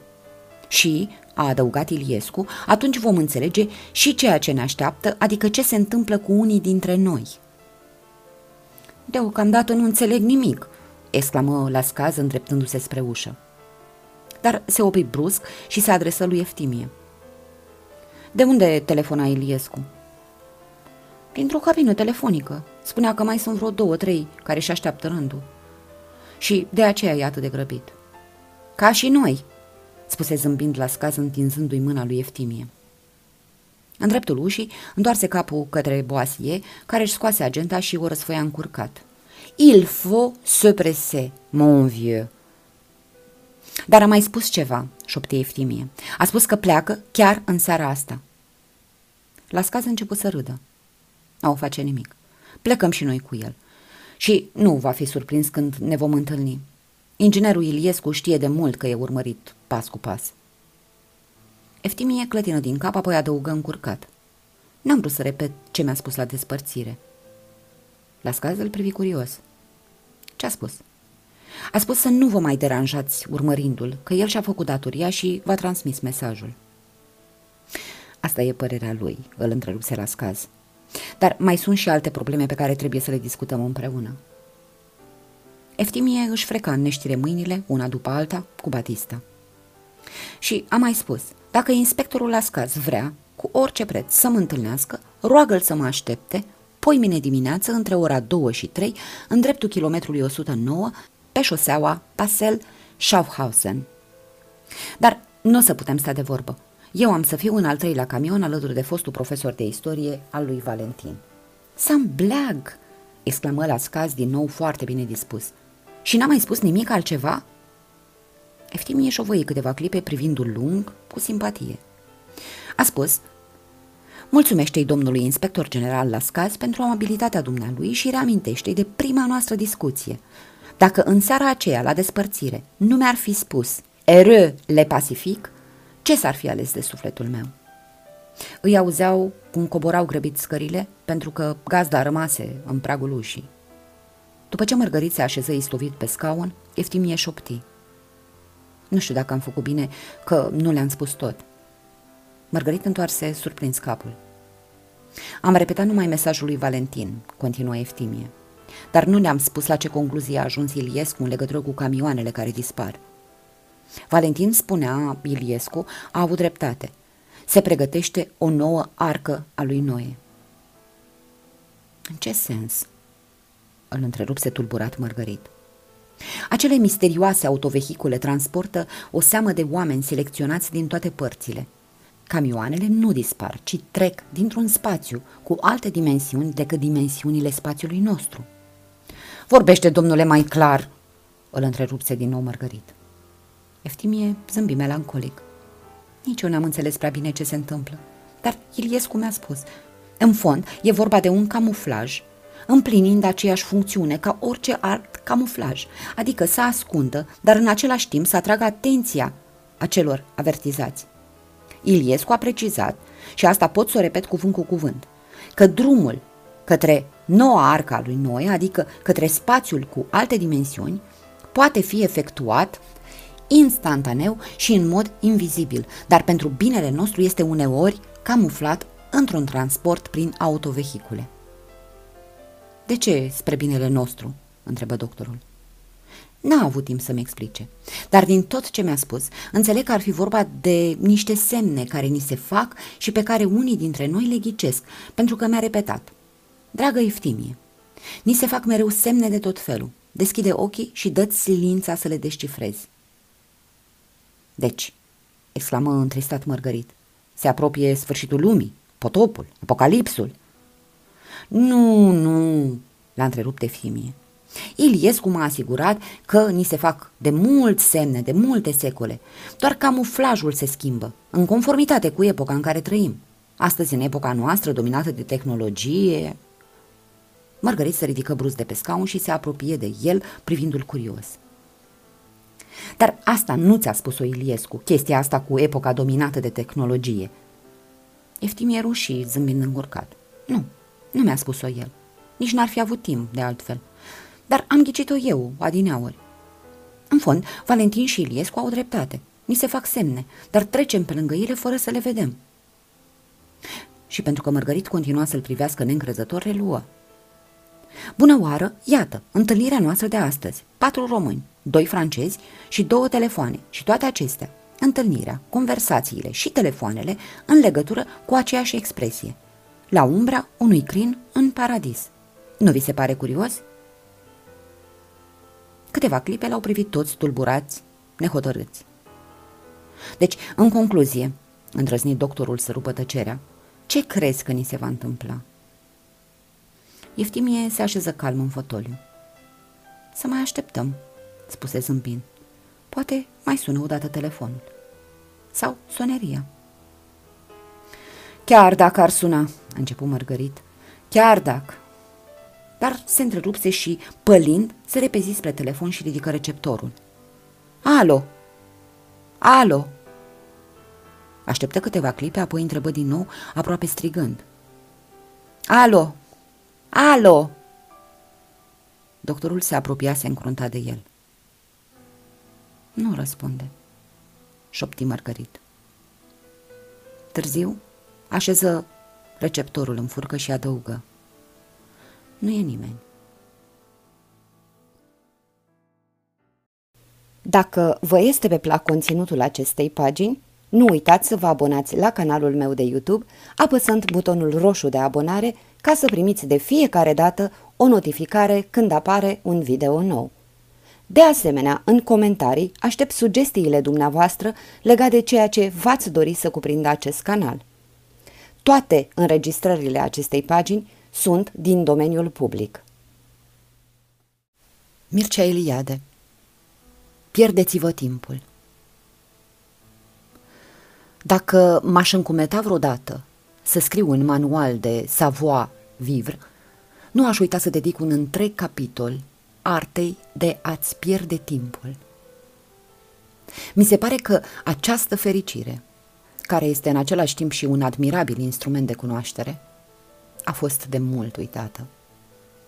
Și a fost uitată tocmai pentru că modernii, adică civilizații, nu știu cum să-și prețuiască timpul și au atât de mult timp liber încât își reglementează până și distracțiile. Niciodată n-a fost în lume mai mult timp liber decât în veacul acesta. De aceea, niciodată n-au fost mai multe distracții automate care încearcă să umple acest timp liber, să-l integreze într-o pseudoactivitate, sport, cinematograf, lectură ușoară, flirt. Cu alte cuvinte, să-l prefacă din timp pierdut în timp plăcut consumat. Este o înspăimântătoare sete de umplere, de consumare, de petrecere, adică de uitare nebăgată în seamă, în toate manifestările vieții moderne. Așa îmi explic eu incomprehensibilitatea epocii noastre față de anumite adevăruri simple, care nu pot fi pătrunse decât de unul care știe să-și piardă timpul. Dar să ne înțelegem, nu e vorba de o lene intelectuală, de un etern vagabondaj, de disponibilitatea determinată de incapacitatea de a acționa sau de un splin spiritual. Acestea toate nu izvorăsc decât dintr-o lipsă de certitudini. Ori, ceea ce e absolut indispensabil unei adevărate pierderi de timp este abandonarea provizorie a certitudinilor tale pentru a te putea apropia de certitudinile străzii. Este, cu alte cuvinte, o deschidere către miracol. Toate adevărurile acestea simple au aspect de miracol, căci sunt neașteptate, fertile și izbăvitoare ca un miracol. Gândiți-vă însă la viața pe care o duc contemporanii noștri. Când își pierd ei cu adevărat timpul? Au întotdeauna o distracție la îndemână, iar când asta le lipsește, au somnul. Niciodată nu rămân singuri. Au întotdeauna narcotice, după cum în timpul liber au ceasornice. Nu vă miră aderența aceasta ciudată a omului modern la ceasornic? Nu vă înspăimântă continua verificare a timpului lor prin săgețile ceasornicului? De mult doresc să mă informez undeva despre felul cum își dedeau întâlniri oamenii altor secole. Aș vrea să știu, de pildă, dacă și ei cunoșteau aceste cruzimi, pe care eu le cred cu desăvârșire moderne, ale așteptărilor, ale amânărilor, ale întârzierilor, Oare de ce suferim noi după indicația limbilor de oțel ale ceasornicului? De ce bătăile ornicului ajung și bătăile inimii noastre? Nu este ceva cu desăvârșire nefiresc această exteriorizare a timpului nostru, această transformare a unui sentiment într-un indicator automat? Poate că s-ar putea caracteriza întreg stilul epocii noastre prin ceea ce se înțelege acum prin așteptare. Este o așteptare statică, dependentă de un eveniment precis anunțat și verificat de ceasornic. În timp ce altădată, când se creau legende cu sfinți și eroi, așteptarea era exaltare, anxietate, creșterea până la paroxism a unei stări sufletești nutrite de o viață asociată – era toată setea de viață și voința de mântuire a unei rase sau a unui popor concentrată în așteptarea unui singur om. Numai cineva care este cu adevărat ocupat și responsabil în munca lui poate experimenta acea beatitudine și acel instrument de cunoaștere, pierderea timpului. Dar modernii, în genere, nu sunt niciodată ocupați, sunt mai totdeauna disponibili unor eventualități efemere. Munca lor nu izbucnește din însăși voința de manifestare a vieții pe care o poartă.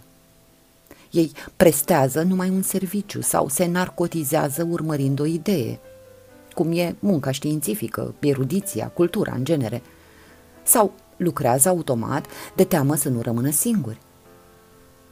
În asemenea condiții, nu poate crește setea de a pierde timpul. Cel mult dorința de recreație, de petrecere. Pierderea timpului implică un prea plin, o suspendare provizorie a certitudinilor prezente, dar păstrează și atenția și luciditatea.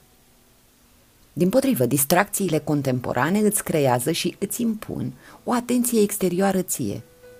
Cum e bună oară cazul cinematografului, unde atenția sentimentală și critică îți este regizată și dominată de subiectul și arta filmului.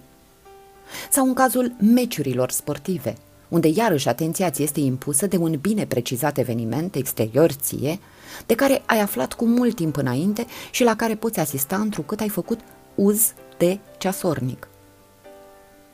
Toate aceste distracții nu-ți dau timpul, ci ți-l fură.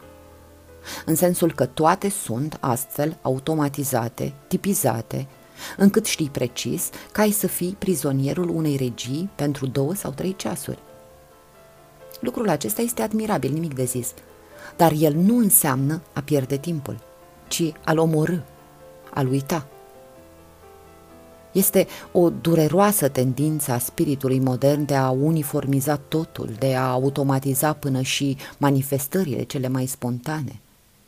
Această uniformizare nu are nimic de a face cu armonia, cu ritmizarea care constituie țelul cel mai valid al oricărei vieți omenești.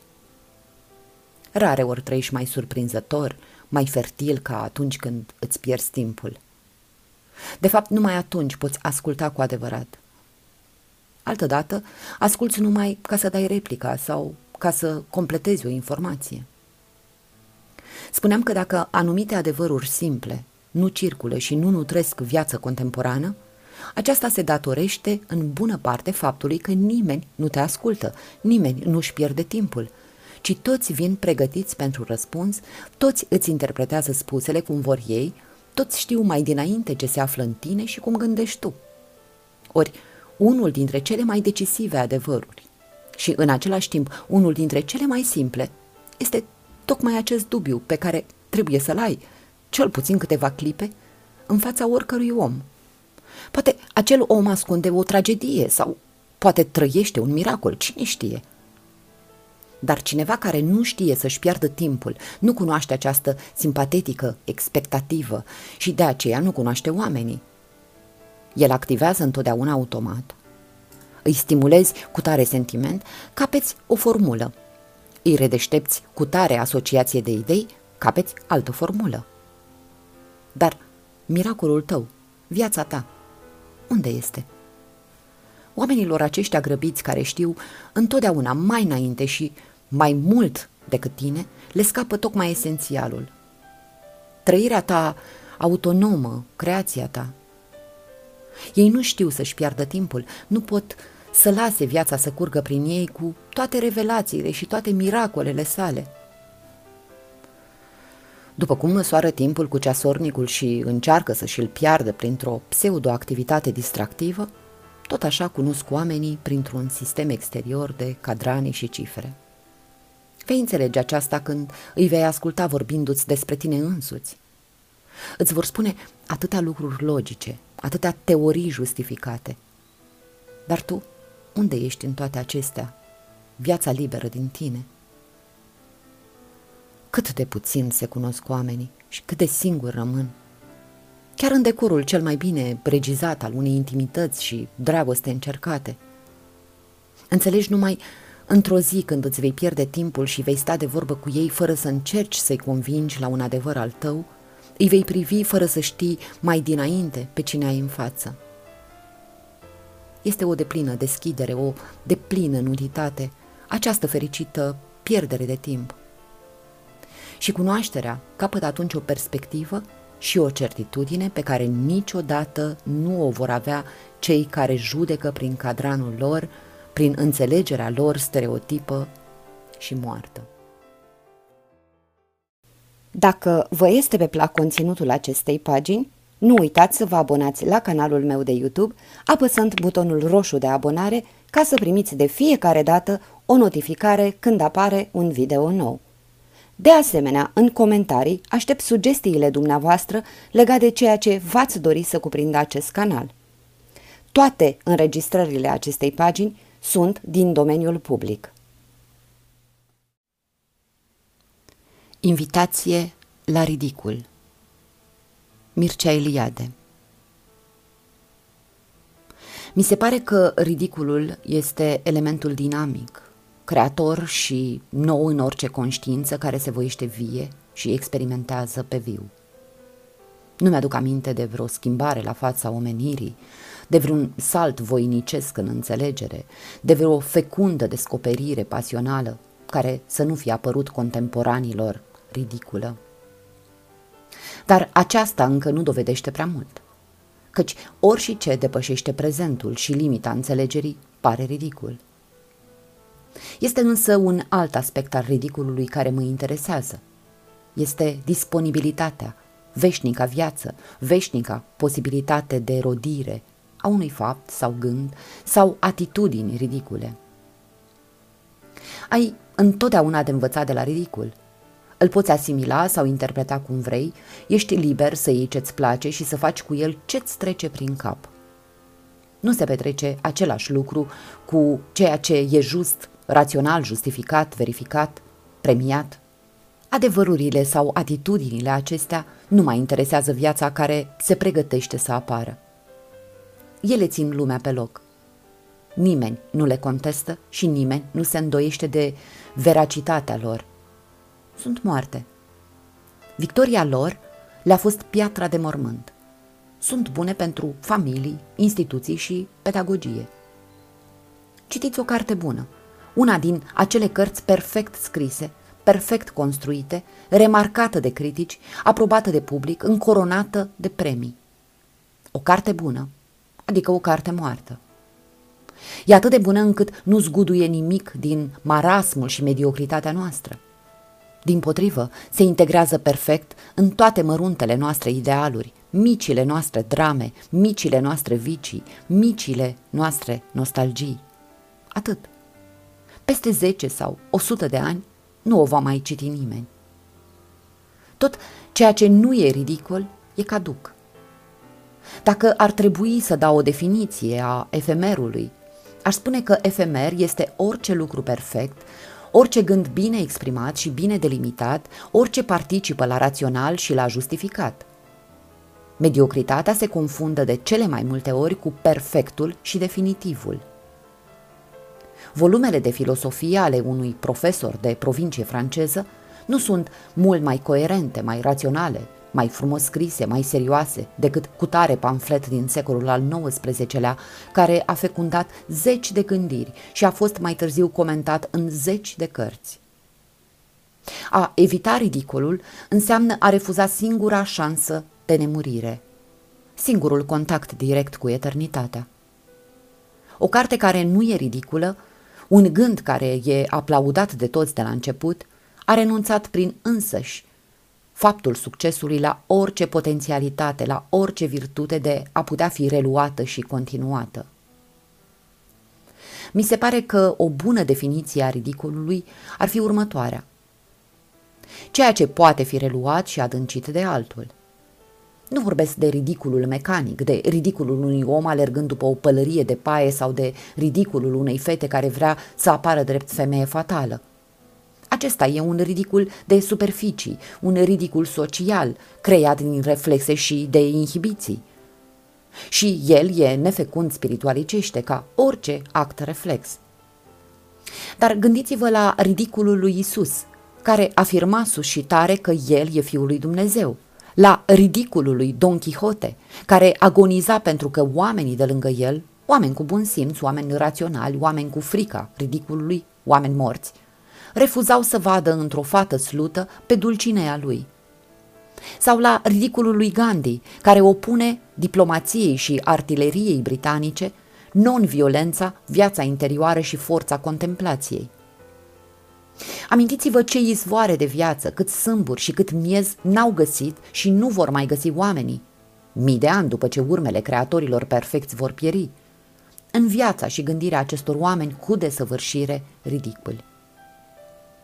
Orice act care nu e ridicul, într-o măsură mai mică sau mai mare, e un act mort.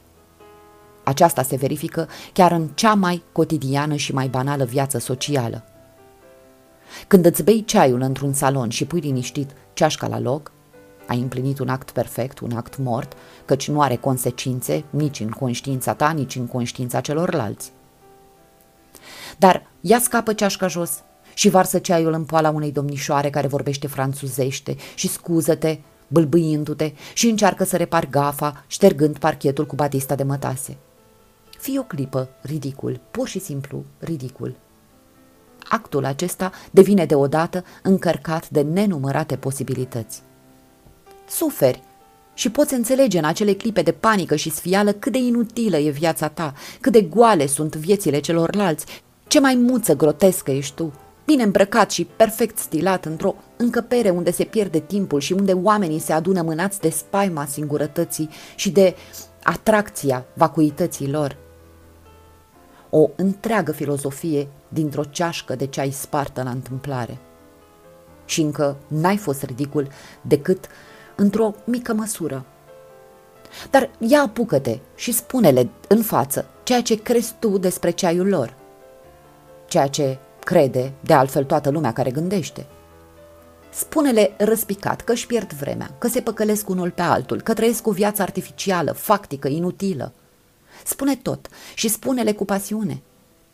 Atunci vei fi tu adevărat ridicul, atunci lumea va râde de tine, atunci vei înțelege că nu-ți poți trăi viața fără a fi ridicul. Căci la aceasta se rezumă ridiculul, la trăirea vieții tale proprii, nude, imediate, refuzându-te superstițiilor, convențiilor și dogmelor. Cu cât suntem mai personali, mai identificați cu intențiile noastre, cu cât fapta noastră coincide mai perfect cu gândul nostru, cu atât suntem mai ridiculi. Ridiculul e o valoare lansată de oameni contra sincerității. Nu există act uman, sincer, care să nu fie ridicul.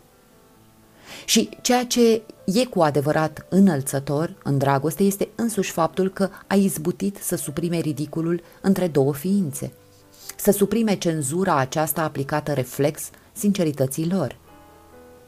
Dragostea nu este ridiculă decât pentru o a treia persoană. Celelalte mari sincerități sunt ridicule chiar pentru persoana a doua. De aceea, mi se pare că acele cărți și acei autori care au fost cândva ridiculi din cauza sincerităților nude și totale, posedă nesfârșite virtualități, se pot relua și se pot adânci de fiecare dată dintre noi. Cu cărțile ridicule se petrece un lucru ciudat.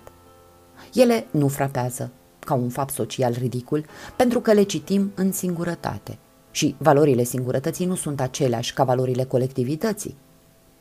Suntem mai sinceri atunci pentru că suntem mai singuri și nu ne-am ferecat sensibilitatea și inteligența cu bun simț și cu logică. De ce irită un paradox ascultat în public și, din potrivă, încântă un paradox citit în singurătate? De ce lăcrimăm emoționați citind o confesiune și ne închircim jenați când o auzim citită în public? Poate tocmai pentru faptul că apare aici ridiculul, acea cenzură contra sincerității creată de societate pentru a stăvili excesele de individualism. Mă uit în jurul meu și, sincer vorbind, nu găsesc nimic de învățat decât de la oameni și de la autori ridiculi. Ei singuri sunt sinceri, ei singuri mi se dezvăluiesc fără reticență. Ei singuri sunt vii. Va veni un timp când vor muri și ei, când vor fi și ei distribuiți rațional în sisteme, când vor fi acceptați și ei, premiați și ei. Nu vreau să mă gândesc la cazuri prea ilustre. Îmi amintesc numai de acel om cu desăvârșire ridicul, singurul autor pe care n-aș avea curajul să-l citesc în public. De Kierkegaard, căruia astăzi se închină volume de critică, e tradus, comentat, înțeles și ucis – într-un anume sens e mort Și totuși câte izvoare de viață și de gândire nu se găsesc și astăzi în nebunul din Copenhaga. Căci poate fi oricând reluat și continuat. Ridiculul singur merită să fie imitat. Căci numai imitând, ridiculul imităm viața. Deoarece acolo se ascunde sinceritatea ei de plină, iar nu ideile și convențiile ei, care sunt aspecte ale morții. Și moarte, slavă Domnului, găsim destulă și în noi.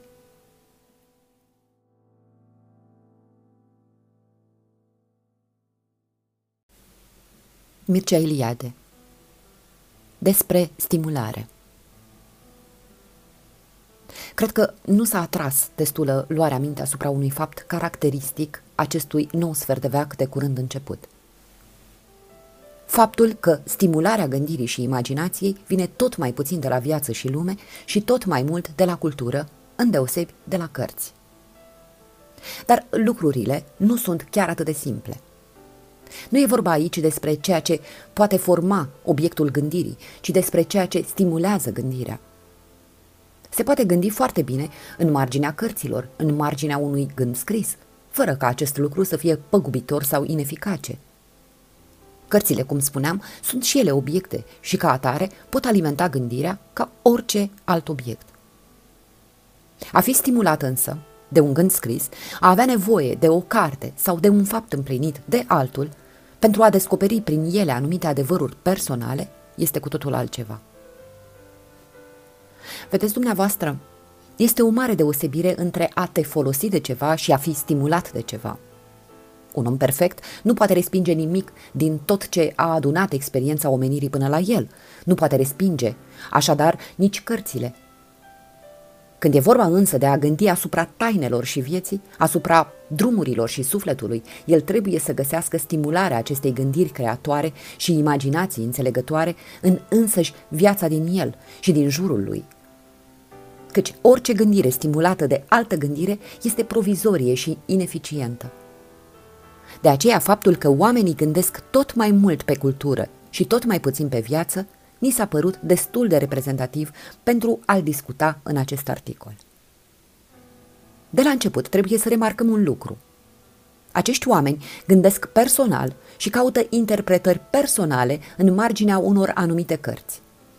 Este foarte ciudată această încercare de a-ți exprima originalitatea gândirii plecând de la o carte, în care oamenii de care vorbim văd adesea un simbol, iar nu de la viață. Eu nu spun că acești oameni nu cunosc viața, nu i-au experimentat culmile și prăpăstiile, nu i-au gustat amărăciunile și bucuriile. Nu pot spune aceasta pentru că un Miguel de Unamuno a gândit pe cartea lui Cervantes, un Cestov pe literatura lui Dostoevski, un Simel pe arta lui Rembrandt. Pot spune însă că toți acești oameni, deși cunosc viața, nu sunt stimulați în gândirea lor creatoare, în înțelegerea largă a vieții, decât de cărți și de opere de artă, de fapte împlinite de alții, și ceea ce este mai interesant, toți acești oameni își găsesc originalitatea în interpretarea lucrurilor altora. Cele trei nume menționate mai sus ilustrează perfect cele ce voiam să spunem. Originalitatea lui Unamuno, de pildă, nu constă în faptul că a gândit asupra vieții într-un mod personal și și-a exprimat această gândire stimulat de propria sa descoperire, de propriul său izvor. Nu, Originalitatea lui Unamuno constă în faptul că a gândit în jurul vieții lui Don Quixote, în jurul textului lui Cervantes, pe care l-a înțeles și interpretat original. A văzut în Don Quixote un simbol sau un erou și l-a urmărit pas cu pas, selindu-l să gândească cele ce gândea el, să spună cele ce credea el. Ciudățenia aceasta, care a fost atât de aplaudată la început, aproape că mă neliniștește – Bine, domnule, dacă ai atâtea lucruri originale și personale de spus, de ce îți iei un pretext exterior? De ce ai nevoie de un stimulant și de un vehicul străin care să-ți poarte gândirea? De ce nu spui pur și simplu? Asta gândesc eu despre lume și despre viață, în loc să silești pe alții prin interpretare să spun acest lucru.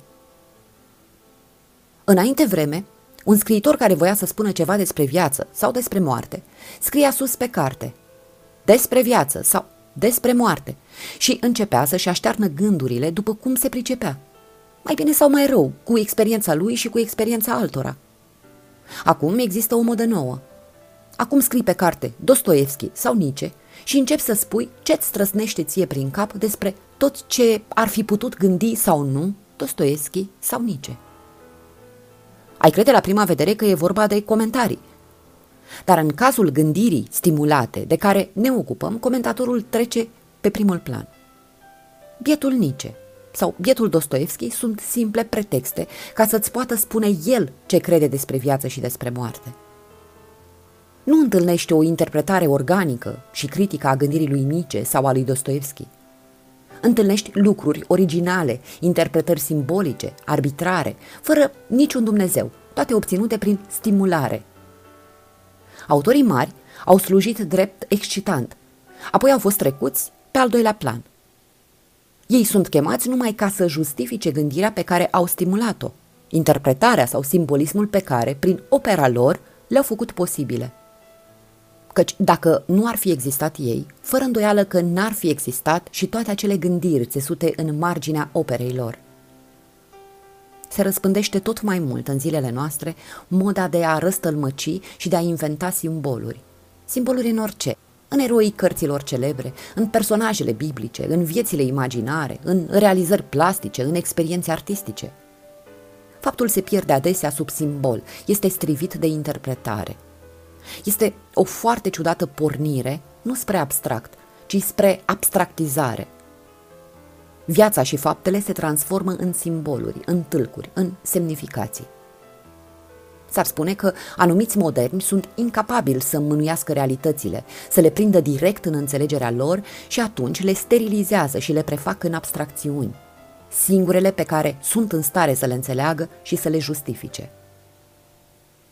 Această pornire spre simbol și spre răstălmăcire explică succesul și abundența interpretărilor marilor autori sau a marilor artiști. Căci îndată ce ai renunțat să interpretezi, real și critic, o carte sau o operă de artă? Câte tâlcuri ascunse nu inundă imaginația, ce ocean de asociații și de simboluri, ce junglă de ghiciri și revelații. Și astfel se naște o literatură filozofică, în care găsești și lirică, și metafizică, și teologie, și pornografie, care te impresionează prin paradox și prin iureș, prin bogăție și diversitate. Este opera perfectă a unei admirabile gândiri și imaginații stimulate.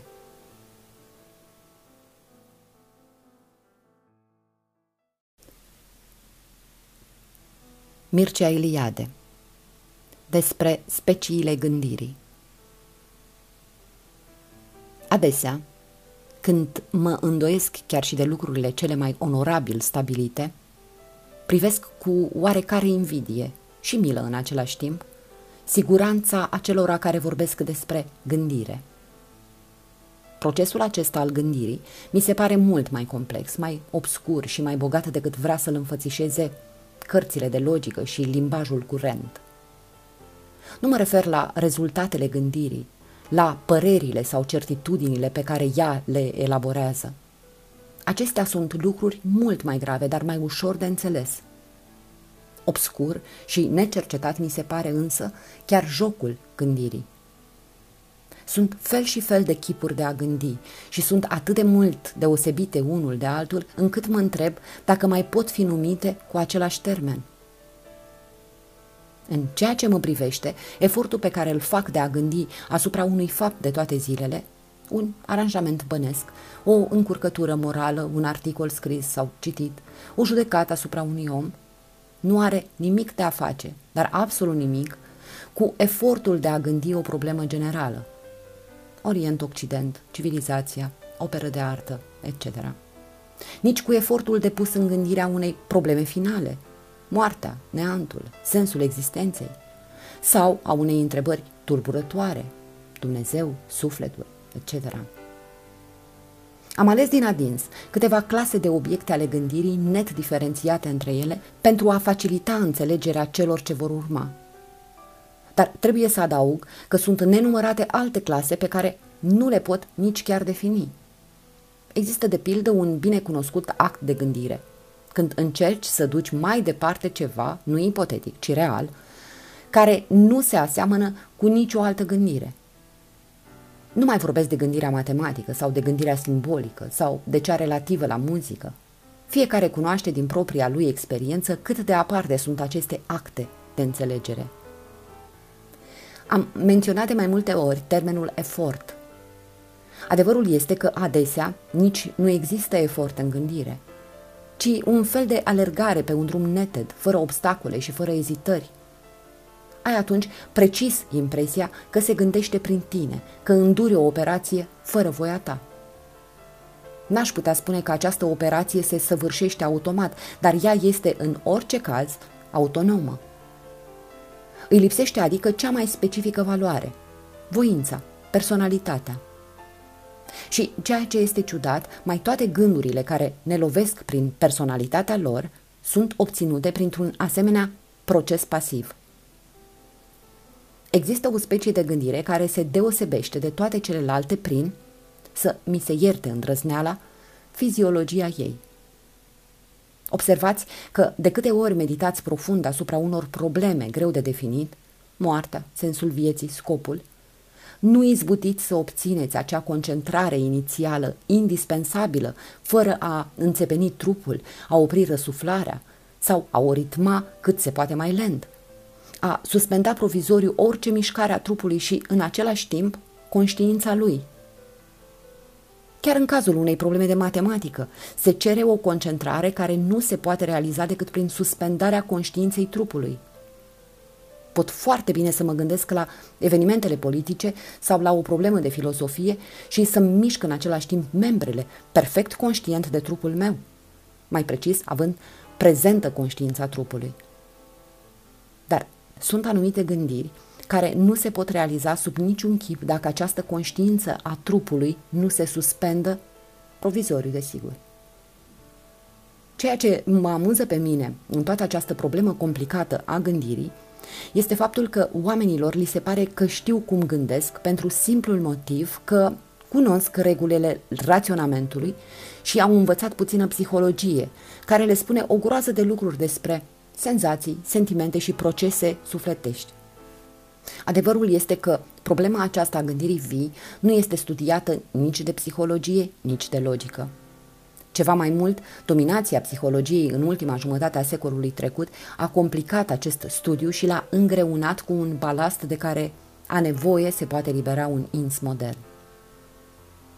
Știința gândirii vii, știința spirituală, dacă vreți, se află astăzi într-un stadiu asemănător aceluia în care se afla știința naturală înainte de Copernic și Galilei.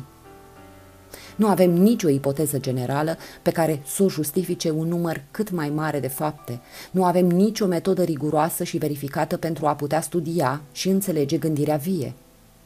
Dar parcă alte realități sufletești le înțelegem. Metodele și valorile se schimbă la fiecare 30 de ani și sufletul e studiat cu ultima metodă promovată de științele pozitive. Sufletul este rând pe rând materie, senzație, energie, elan vital, epifenomen și mai știu eu ce. Numai suflet nu este. De câte ori s-a încercat să se studieze gândirea vie, s-au aplicat metodele științei experimentale, s-a făcut psihologie. Este totuși foarte ușor de înțeles, cred eu, că psihologia nu are nimic de a face cu speciile gândirii, cu feluritele eforturi mentale și intuiții tulburi care ne alimentează necontenit conștiința. De fapt, noi experimentăm o multitudine de specii de gândire fără să ne întrebăm și să încercăm să înțelegem cum se petrec toate procesele acestea. Și totuși, sunt lucruri pe care nu le vom găsi în nicio carte – sunt realități pe care numai o meditație introvertă le poate descoperi. Că trebuie descoperite numai în cap îndoială. Obișnuim să denumim cu același termen, gândire, o serie de lucruri care, poate, nu au nimic de a face cu gândirea. Dar nu despre o chiorel de termen este vorba, ci despre o nouă serie de înțelegere a lucrurilor celor mai esențiale – Cred de asemenea că nu prea ne înțelegem între noi când vorbim de gândire. Sunt atâtea feluri de a gândi și atât de deosebite încât mi s-a întâmplat de câteva ori acest lucru paradoxal. Să accept un adevăr printr-un act de gândire și apoi să-l resping recurgând la alt fel de gândire. Pare foarte ciudat ceea ce spun, dar dacă ați fi sinceri, ați afla că lucrul acesta se întâmplă destul de des, cu fiecare dintre noi.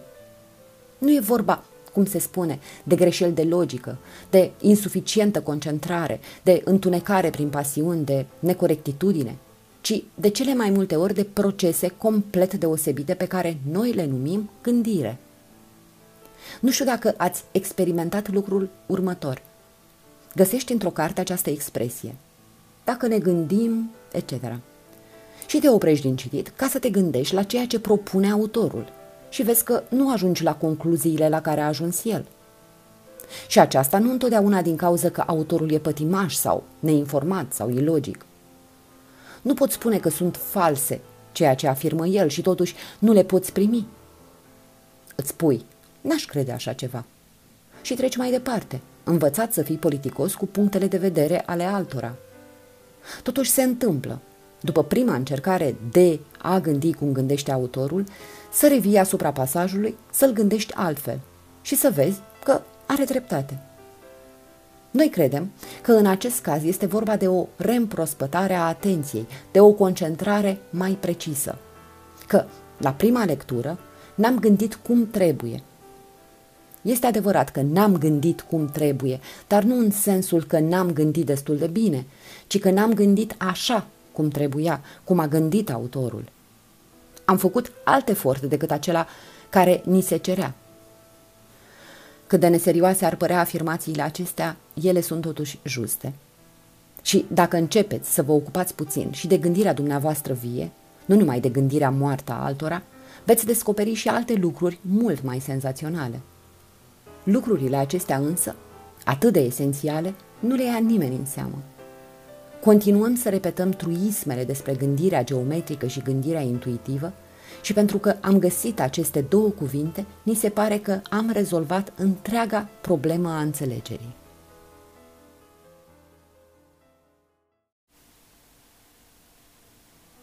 Mircea Eliade Despre fericirea concretă Fericirea este o problemă pe care nu trebuie să ți-o pui niciodată pentru tine.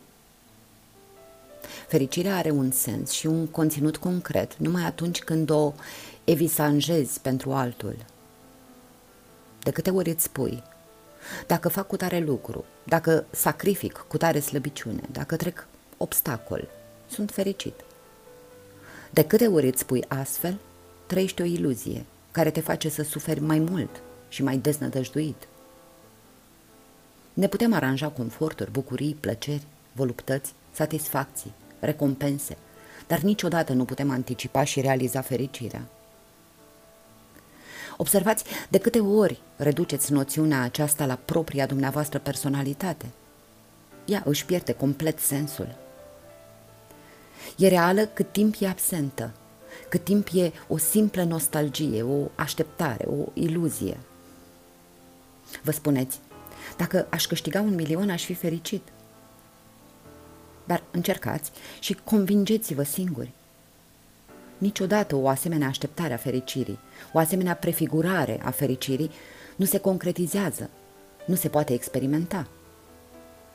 De câte ori veți crea mental sau sentimental o fericire care se află undeva în spațiu sau în timp, într-o absență, într-un ideal, fiți siguri că nu o veți întâlni niciodată. E stranie această obiectivitate a fericirii. Este unul dintre puținele lucruri pe care nu izbutim să le realizăm singuri pentru noi. Din potrivă, putem face un număr infinit de oameni fericiți, de un număr infinit de ori. Fericirea ajunge concretă, stare, experiență, numai atunci când dorința care o precede este îndreptată către altul. Pentru realizarea fericirii altuia, nicio renunțare nu e prea mare, niciun sacrificiu nu e prea costisitor. Un om care înțelege că nu poate atinge niciodată fericirea prin propriile lui mijloace, prin propria sa ascensiune spirituală, nu are decât un lucru de făcut. Vorbind din punctul de vedere al carității, criteriul prin care sunt scrise aceste note. Să realizeze fericirea altora, a altuia.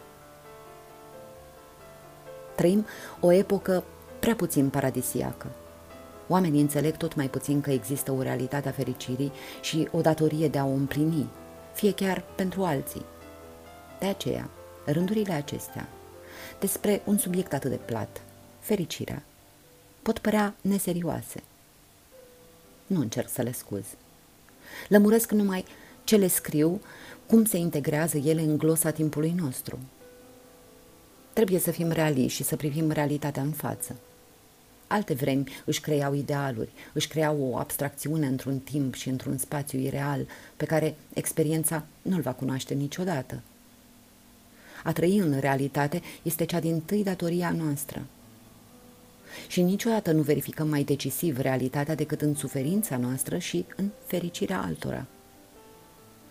Maxim de concret îl cuprindem în aceste două extreme, niciodată între ele – este o iluzie să crezi că o viață obișnuită, mediocră, fără suferințe și fără fericiri, întruchipează adevărata viață reală, maximum de concret. Din potrivă, o astfel de viață orizontală participă la gradele cele mai inconștiente ale existenței și se depărtează deci de concret. Dacă ne propunem să trăim o viață reală, trebuie să renunțăm la orice act care, într-un spațiu-timp proiectat mental, este orientat către fericirea noastră. Cele mai abjecte iluzii, cele mai otrăvite idealuri, cele mai deprimante abstracțiuni sunt legate de această alergare după fericirea noastră. Dacă ne este dat cândva să cunoaștem fericirea concretă, o vom întâlni pe neașteptate, pe nevrute, de la altul, dăruită, nu cucerită. Să încercăm să ne extirpăm chiar nostalgia fericirii noastre – să renunțăm până la gândul că n-ar putea fi într-o zi dăruită. Să ne depersonalizăm într-atât în această privință, încât să ajungem simple instrumente în voia vieții și a destinului. Caritatea, care plutește larg în această viață universală din preajma noastră, va găsi în făptura noastră depersonalizată potirul în care să se adune pentru alții Ceea ce vreau eu să subliniez este faptul că această atitudine nu este altruism, nu este morală, nu este religie. Nu facem așa pentru că așa este bine. Facem așa pentru că nu se poate altfel, pentru că așa este real. Astfel, trăim în concret și ne izbăvim de exasperantele noastre abstracțiuni. Nu este o lege morală ceea ce spun eu. Este o stare naturală, reală, Cine vrea să trăiască concret trebuie să se supună implicațiilor concretului. Niciodată pentru tine. Un om, cu cât este mai tare, cu atât are mai puțină nevoie de el. Tăria nu se măsoară prin raporturile dintre om și lume, ci dintre om și el însuși. Lumea care are nevoie de tine te poate osândi pentru cutare fapt al tău. Dar dacă ești tu destul de tare ca să ți-l poți permite, Ești destul de tare ca să poți renunța la o putere pe care o stăpânești. Puțin îți pasă. Cu cât renunți mai mult la tine, la posesiunile tale, la fructele actelor tale, cu atât ești mai plin pe dinăuntru. Ești mai concret și mai viu. Fericirea altuia merită orice renunțare, orice abdicare. Nu confortul lui, nu orgoliul sau voluptatea lui, ci fericirea, Majoritatea oamenilor practică renunțarea pentru confortul celorlalți și o practică din lașitate, din elene, din indiferență. Renunți la tine ca să nu plictisești pe celălalt, să nu-l contrazici, să nu-l obosești, să nu-l incomodezi. Aceasta nu este o renunțare, ci lașitate, nebărbăție. Veți spune, dar așa înțeleg oamenii fericirea. Asta e concepția lor despre fericire. E bine să le-o păstrăm. Nu. Oamenii exagerează întotdeauna influența unui act de al lor asupra semenilor. De fapt, își camuflează prin această dorință a lor de a nu fi puși în situații neconfortabile. Se spune, n-am vrut să-i răspund ca să nu-l fac să sufere. Adevărul e altul. N-a vrut să-i spună, ce nu importă, pentru că s-ar fi aflat atunci într-o situație incomodă deși cel de-al doilea n-ar fi suferit într-atât cât lasă a înțelege cel din tâi. Deci, când tolerăm slăbiciunile altora, nu înseamnă că le procurăm fericirea. Le menținem confortul, atâta tot. Dar dacă, la urma urmelor, fericirea n-ar fi decât o serie de lucruri confortabile, este un punct de vedere care, cu o inteligență mai ascuțită decât a mea, s-ar putea susține. Numai că asemenea discuții interesante nu mă interesează, deși ele par poate mai originale, mai profunde. Nu cred totuși că o serie prelungită de conforturi creează fericirea. Mai întâi, orice confort are o parte negativă. Absența lui aduce a atenuarea plăcerii, durerea, chiar suferința. Fericirea este o stare din care nu se mai poate lua nimic, la care nu se mai poate adăuga nimic. Apoi fericirea este întotdeauna un lucru neînsemnat, un lucru oarecare peste care trecem cu vederea, care nu ne poate atrage atenția. Un confort poate fi situat, localizat, exteriorizat. Îl schimbi, îl îndepărtezi, îl porți cu tine. Pe când fericirea este o stare fluidă, la care nu ajungem prin grade, nu urcăm spre ea, nu o cucerim, nu o mărim. Ea este, pur și simplu. Cineva mă poate întreba, nu este mai bine să păstrezi intacte conforturile unui ins în loc al zgudui ca să-i dai fericirea? Evident, atâta timp cât nu ești sigur că poți aduce în loc fericirea, este fără sens orice întrebare de suprimare a conforturilor cuiva. E absurd să spui, există o stare de fericire pe care tu nu o ai și să treci mai departe. Cine are curajul să aducă fericirea cuiva, trebuie să rămână pe loc. Dar haide să ne numărăm, să vedem cât suntem atât de tari, cât avem curajul acestei nebunii supreme. Există mii de cerșetori, de invalizi, de prostituate. Fericirea lor stă în puterile noastre. De asta nu ne mai putem îndoi. Cât suntem gata să ne sacrificăm viața pentru fericirea unuia singur, căci numai unul singur este într-adevăr concret, dintre acești bătuți de soartă. Și câți putem rămâne până la sfârșit în împlinirea acestei carități? Ne-am născut toți cu o superstiție – că ne așteaptă locuri mai bune sus, niciodată mai jos. Avem fiecare un ulcior cu ulei și în loc să-l împărțim opaițelor oamenilor sărmani, care putrezesc în întuneric, îl păstrăm hain la piept, așteptând felinarul farului pe care fiecare credem că suntem meniți să-l aprindem, să lumineze lumea întreagă. Și în timpul acesta, oamenii mor lângă noi –